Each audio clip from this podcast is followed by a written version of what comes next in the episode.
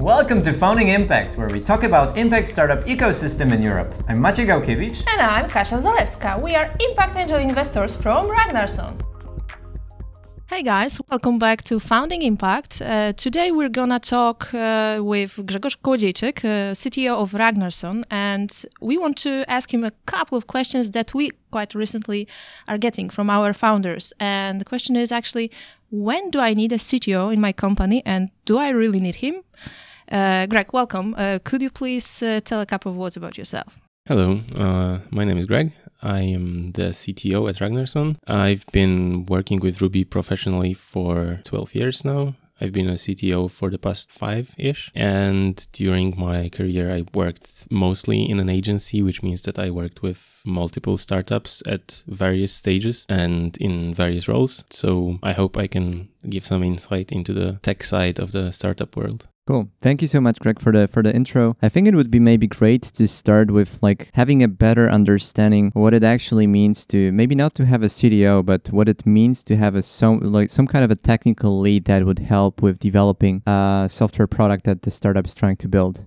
Mm-hmm. So the way I look at this is that any startup has the business side and the technical side, and someone has to be eventually responsible for both of those, right? There is the CT, uh, the CEO at the top who's responsible for the people responsible for those two parts, but in the end, there has to be someone that is accountable for the success of both parts. And depending on what kind of business you're building, this role varies. And what I mean by this is that I think it's useful to from from the start divide startups into those that are innovative on the technology side and those that are innovative on the business side. So pretty much every new company right now is kind of a tech company because you can't build anything at all right now without uh, building the tech component. But not every innovation is on the tech side, right? So if you have an innovative business model and all you need on the technical side is well functioning online store, you're not really a tech company, right? But if your innovation is in a new system for automating distribution process or like the warehousing process, which means that you're 10 times more efficient at selling things, then you're a tech company, right?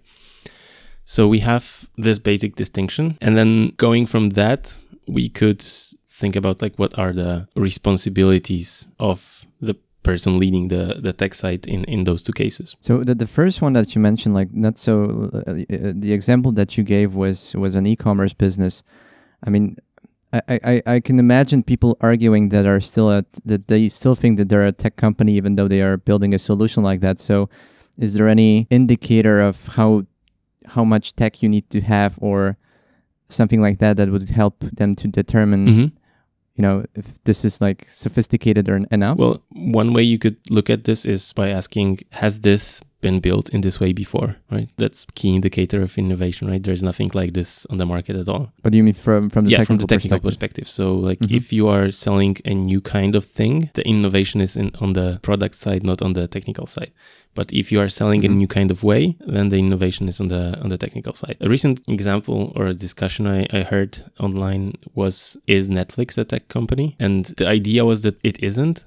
It's actually a media company but it used incoming technology as a way to like get their way into the market. Similar in a way where like years ago satellite uh, networks came in right? So they had a new way of distributing their, their content and they leveraged this technology to to gain market share but ultimately they are all media companies. Okay so so to some extent we could say what matters is the degree like to what extent you rely on technology when it comes to your innovation of your of product of your product and also how is it really something new or we are just Mhm. reusing old concepts to maybe present certain things in a different way and okay From okay. this, I would go like the next step in the consideration would be how much of the knowledge do we need in house, right? So if you're building something that's highly innovative on the tech side, you need to have as much of the technical knowledge in house. So you probably either shouldn't use external agencies for, uh, from scratch or should start building an internal team as soon as possible, right? So that uh, dictates the kind of leadership role that you need. On the other side, if you are building something that's similar to other things, that leadership role could be involved in managing various partners without building this internal team. Got it. Got it.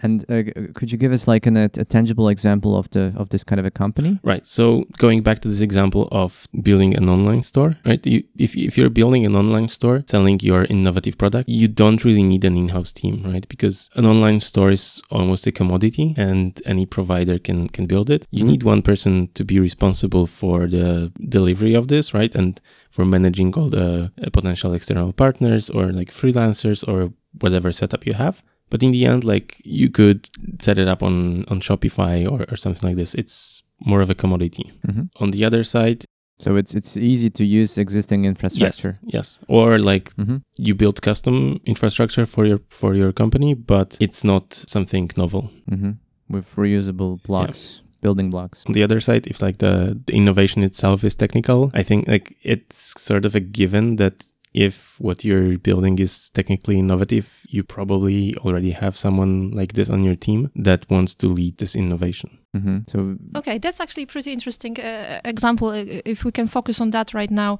you said that you already have someone on your team that has some orientation about the product, but how do I know, as a, for example, a CEO of the company, if the person I have already in my team is the right one to build innovative product?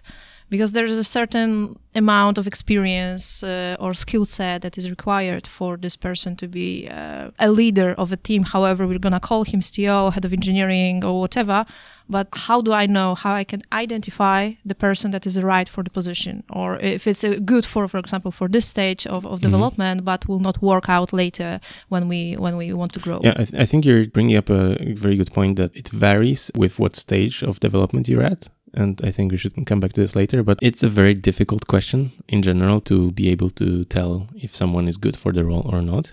Usually, like you know it in hindsight if it worked out or not. Good indicators would be track rec- past track record, right? So if someone already worked in this role, then it's much easier to judge. But I think in many cases, you have first time founders, first time teams that are new to this. And I think it's not set in stone. And what you should focus on is like finding people that are self aware enough to know that they are up for the challenge, but will be okay with stepping down if they're not suitable for this role. And if you're upfront and honest about this and you have this discussion before, this could help. Because, like, at start, when you're starting a, a company like this, there's a lot of uncertainty, and your first focus is actually figuring out if you can build this, right?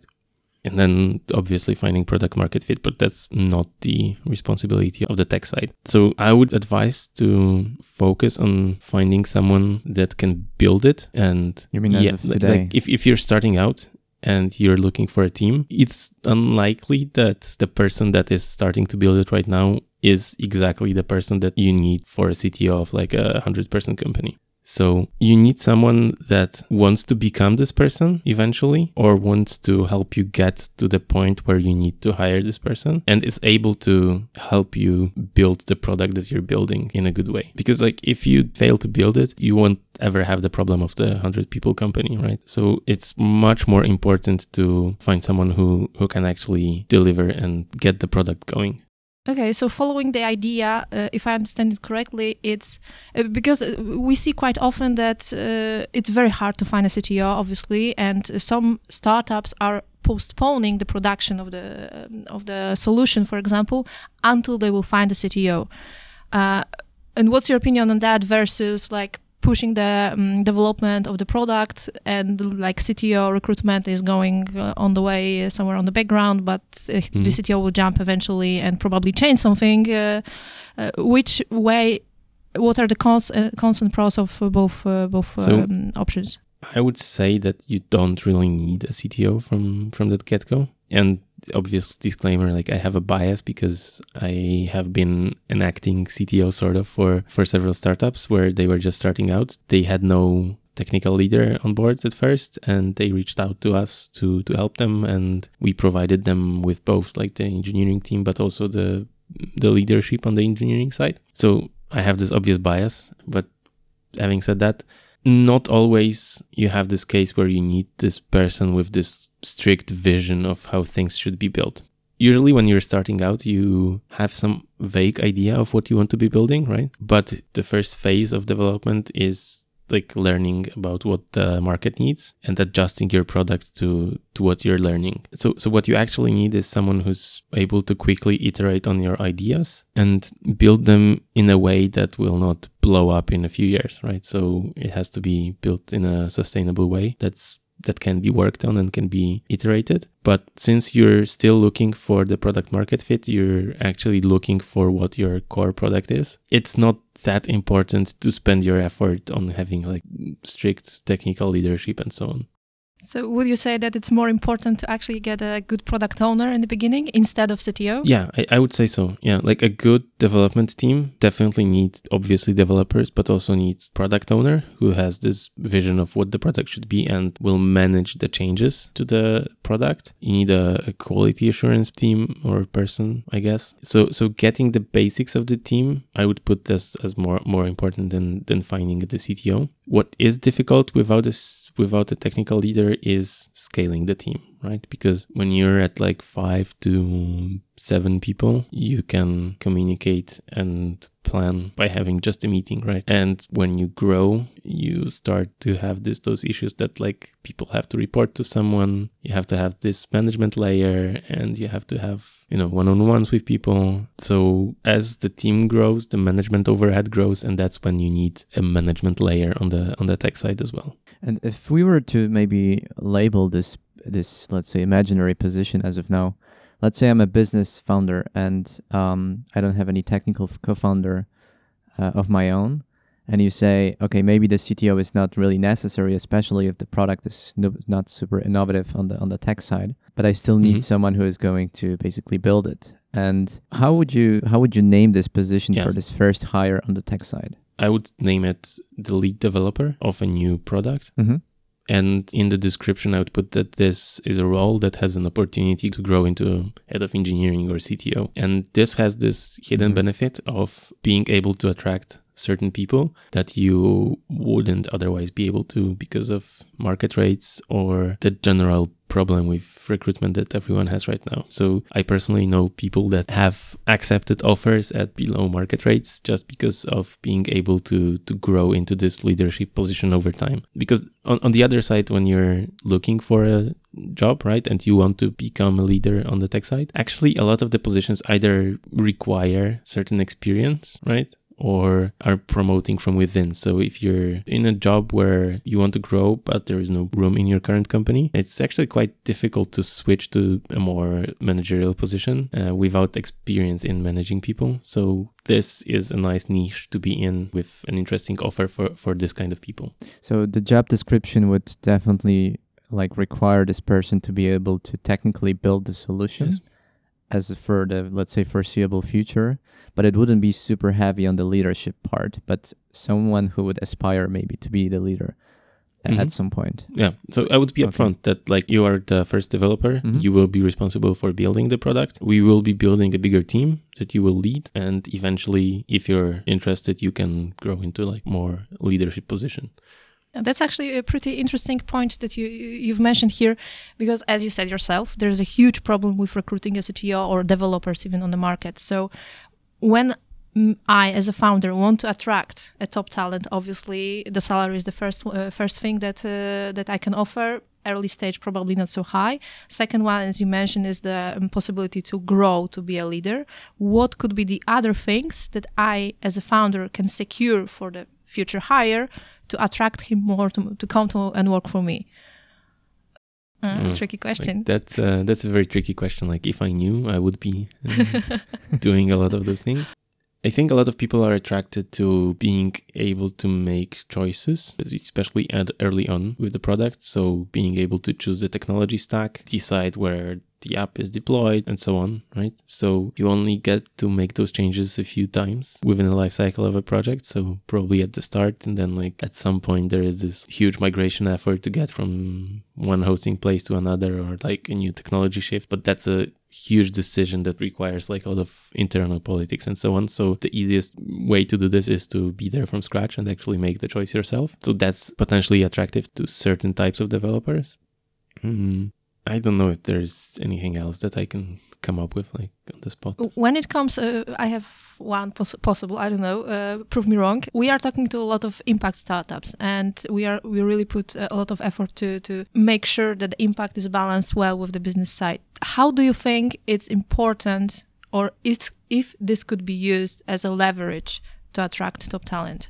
How, from your perspective of um, talking to a lot of people, do you see a trend for uh, developers to willingness to work on an impact product, even though it might not be that uh, innovative, or it's still a preference to go towards more complicated, more challenging tech products, even though they are not impactful? Mm-hmm. So I think you're touching on an in- interesting point because part of the problem with hiring right now is that wages are inflated by the big tech companies. So like the, the Google, Amazon, Apple, Facebook, and so on. And the reason that they are paying such high salaries is partly because they need to put those golden handcuffs on people. So, for people unfamiliar with the term, golden handcuffs means that you're getting paid so much that your lifestyle gets inflated enough that uh, it's difficult to quit or almost impossible to quit unless you're quitting for another job that gives you the same kind of golden handcuffs. But with the recent outrage at how big tech is working, I think there is a trend of people deciding that it's not worth it and they don't want to spend their lives, you know, optimizing ad revenue by 0.1% and they want to like programmers in general are force multipliers and that's a rare opportunity uh, to like you you have this power to multiply whatever you're working on. And if you're working on uh, surveillance and ad tech at some point you might realize that that's not what you want your legacy to be and you switch to uh, something more meaningful. And that is the story that that you could be selling to to those potential hires if you are building an impactful startup yeah, I think it's a trend not only among uh, developers, but generally uh, business uh, driven people as well. I, I, see it more and more that people are like quitting their jobs, wanting to work on something impactful. Uh, as you said, in a place of developers, the, the problem is a bit deeper because of the uh, level of salaries. But uh, I want to believe that the trend actually is there, and I will I will observe it with curiosity. But I really want to want it to be to be true. Maybe just to mention a case that I had a couple of weeks ago. I've spoken with a startup uh, doing um, improving transparency in supply chains, um, mainly for food companies. And uh, they had this attitude, as you mentioned, like like, okay, we are so great, we have impact. Um, it's not going to be so difficult to attract people. And guess what happened? it was difficult for them. so I'm, what I'm just trying to say is that um, I can I, I, would agree that this trend is, is kind of happening, but it doesn't mean that it reached the mainstream. Yeah, it's uh, like a step below the utopia, probably uh, as for now, but uh, probably hopefully it's going down. That's what I want to believe. Yeah. Cool. Um, maybe going back a bit to the to the life cycle of of like um when the project evolves at the beginning we discussed that maybe this the cto is not required maybe some kind of a technical lead is, is a good person a good fit for this stage. Mm-hmm. can you tell us a bit more how it evolves over time when the company reads seed level series a series b? Yeah. Um, how the what kind of skills are necessary and if the same person is able to do it so if i was building a career path of this person, right? I would at this point where we're reaching a larger scale, I would suggest two options. So one is to go either into like the lead architect role because someone has to take leadership for in the how we're building it and what technical decisions we're making and so on. And the other path is more managerial. And this is what uh, probably most people think of when they hear CTO. So as the team grows, as the company grows, you hire more people. So you need to manage them somehow. And that means building a management structure. So the way I look at it is that one person can reasonably have one on ones with probably five people, seven would be stretching it, right? Because like that's how many direct reports you want to have. And if you're building like this hierarchical organization, then that's maybe another discussion if you should. But if you're building this like classic hierarchical organization, you need to add layers so that you don't suddenly find yourself responsible for like directly responsible for 30 people. So by the sheer amount of people you're growing in your organization, you need to add more more layers. And so creating a good structure like this yeah, is the first that's uh, that's one of the skill the challenges, mm-hmm. right? So And with this structure, like it, it's everything that that you would think of within like being a good manager, right? So again, like running those one-on-ones, but also like in general making sure that people are happy and fulfilled in their job and dealing with all the issues that arise and resolving conflicts and so on and that takes a lot of time and as the team grows like you get more people on the team so you have even more interactions between people so more potential for, for conflicts more in general things you have to deal with right the flip side of this coin is that if you want your organization to grow, you need to focus on recruitment. And I think this is something that's often overlooked and maybe not focused on when recruiting a CTO. But a CTO is basically a recruiter half time and a manager the other half time, right? So because as a CTO you're responsible for delivering the goals on the tech side, you need to have people to do this, and you become sort of responsible for making sure that you have enough people to deliver the the things that you need to deliver. So you need to be involved in recruitment, and that is on one side like building a system for recruiting people and verifying candidates and onboarding them and so on. But also on the other side, there is a great value in having a CTO with a good network. So we worked with a few of those and some of them we run into in, in various companies over the years because they just like move in within this world because they're pretty well connected and they, they just land jobs between uh, different companies that we work with. But because of that, they also know a lot of people, right? So they uh, they have a big network on LinkedIn, for example, and they can recruit there. Uh, if they post a job there, it gets uh, a job uh, offer there. It gets a pretty decent reach. If they need to hire some external help, they know who to reach out to. They have uh, a lot of people that were in the they, they know a lot of people that were in similar situations, so they can ask around. So a big part of this role is just being connected to other people in the same role and keeping up and knowing when to ask and who to ask for external help. I would definitely agree uh, about the statement that it's also uh, quite often overlooked. Uh, I remember so many conversations when, when founders or CTOs, some, some kind of tech leads at the different companies, they told me, we were talking about the recruitment. They told me, well, we need five people, but you know, I have a friend and my girlfriend knows a guy and there is this student, so it's almost three people, and then there's just two left, so we are going to make it sooner or later. And um, the problem with this approach is that it's not systematic, as you mentioned. So it's not about like building the network, having some reach to different people. They're not thinking in terms of you need probably I don't know 100 CVs to hire two people or so. But rather I just know a bunch of people and maybe it's it's going to work itself out. And maybe it's uh, maybe it is it's the case. But uh, I would say more often than that than not it's uh, uh, it's the opposite. They they simply struggle. And um, um, yeah I mean the market it is what it is. So there, there are no easy answers here I would say Okay, we're talking to uh, here about like how to find the perfect person and how to identify this uh, certain set of skills that uh, that the CTO position or uh, lead engineer position required. But turning around the question, how not to hire a bad person? What would you consider as a like big red flags in a CV or in a conversation with someone mm -hmm. you mm-hmm. want to hire, but definitely would be should be like okay, there's something wrong. Uh, so I think we should just come back a bit to to this question of like who should you be hiring at what phase, right? So I think it's a different person at different stages, right? So at first we're hiring someone who can build the product from scratch and poss- possibly grow into the role of of the CTO.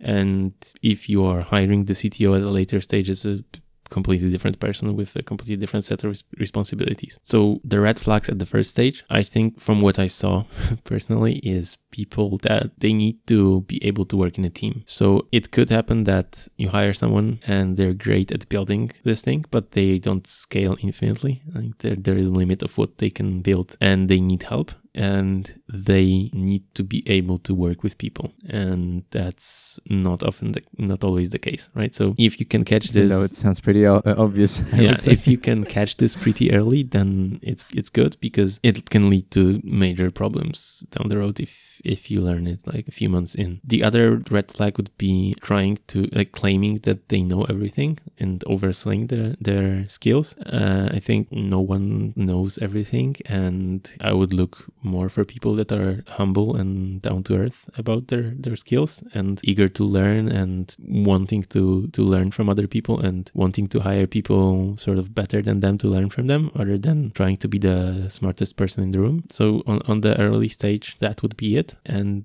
on the later stage, I think the biggest win would be getting good reference calls because those people already have experience and they have worked with various companies along the way. And the, biggest red flag would be if like they can't get good references uh, to present or like no one wants to talk about them and or no one has anything good to say about them. So uh, I would leverage this in, in this case. Cool. Maybe just to, to sum it up a bit, uh, we we've discussed many different topics today. We started with with a better understanding of what uh, how technical the company actually is. Is if if the innovation is something that is heavily happening on the tech side, or maybe uh, the solution that they're trying to build is is something that has already been built. And um, if that's the case, um, the product it's not so complicated usually and it's possible to rely more on external people but if the tech is really the key they're like um, complicated algorithm or other uh, ip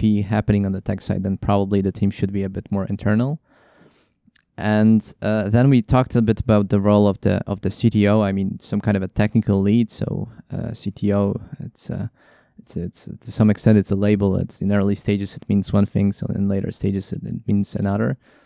Uh, to make it sure, the more early stage it is, the more this person should be like a good developer with with ambitions to become a manager in the in the future. The more later stage it is, it's probably more about recruiting skills as of today, considering the challenges on the market. Um, obviously, plus someone who knows how to organize the team, how to create a good structure for for the tech team to to be able to quickly develop things. Um, yeah, and we also gave some tips about uh, recruitment in general, what how to look at people, maybe what kind of things to avoid. Um, yeah, Greg, is there anything else that you would um, recommend, uh, especially to we are talking about like business founders? I mean, if, if someone have a is lucky enough to have a technical co-founder, then things are pretty easy usually. Uh, but is is there any kind of last recommendation that you would have for them to uh, to to be able to move forward with with those problems? I honestly don't have anything that comes to my mind. it's so tough that it's really hard to give a good advice. It, it actually means that we covered the topic very well, and it's uh, you know it's there is nothing more that we can talk about. Um, cool. Um, yeah, I think uh, we have everything in place. Thank you so much, Greg, for the for the overview. I hope that uh, what we presented today was was valuable. And uh, yeah, uh, thank you so much for listening and stay tuned for the next episodes. Thank you. Thanks.